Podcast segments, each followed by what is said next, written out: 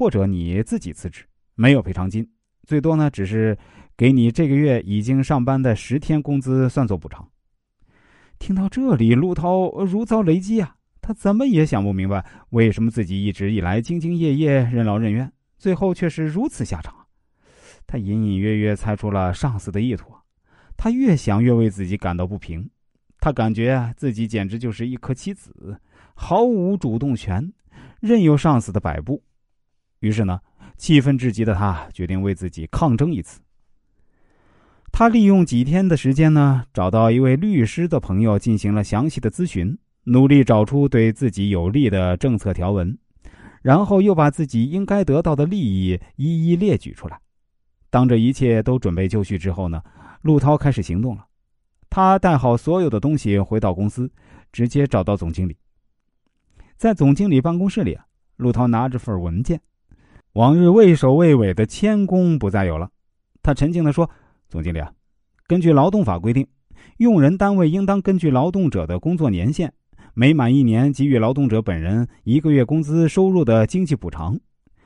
而在本单位的合同上，这条之后啊，加上了工作年限不满一年的按一年计算。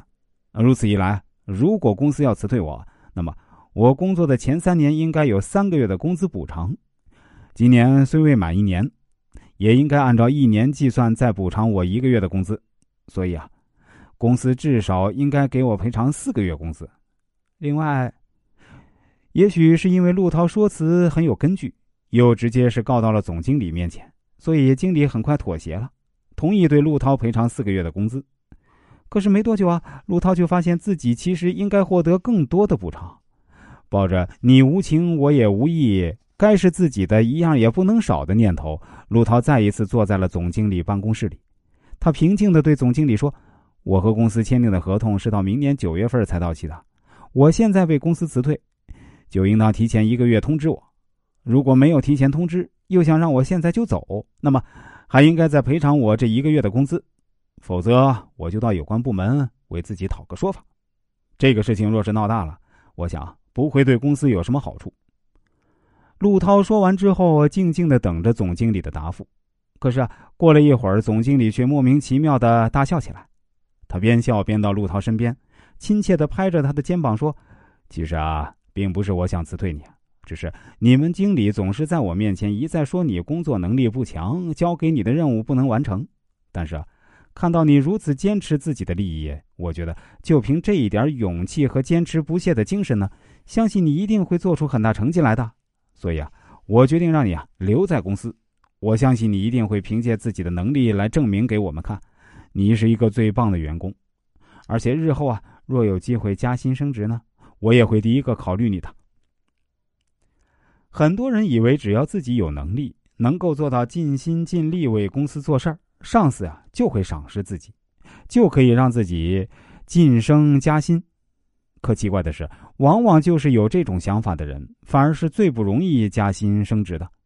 原因就是在上司眼里啊，这些人毫无心计，人人都能捏上捏下。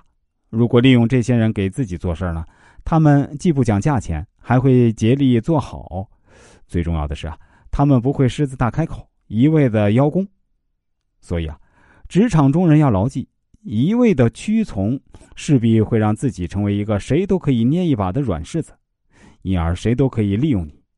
与上司相处，一方面啊。要尊重上司，认真做好本职工作，对上司交给的工作任务呢，要不打折扣的完成。另一方面，自己的权利也不要放弃，不要被上司当成是呼来唤去的工具。当损害到自己利益时啊，要能够据理力争，拿起法律武器保护自己。一个有心计、会算计的人，能猜透上司的心思，然后利用各种方法和手段来对付上司。尤其是在侵害到自己的利益之时呢，就要有心计、会算计，从而呢为自己维权。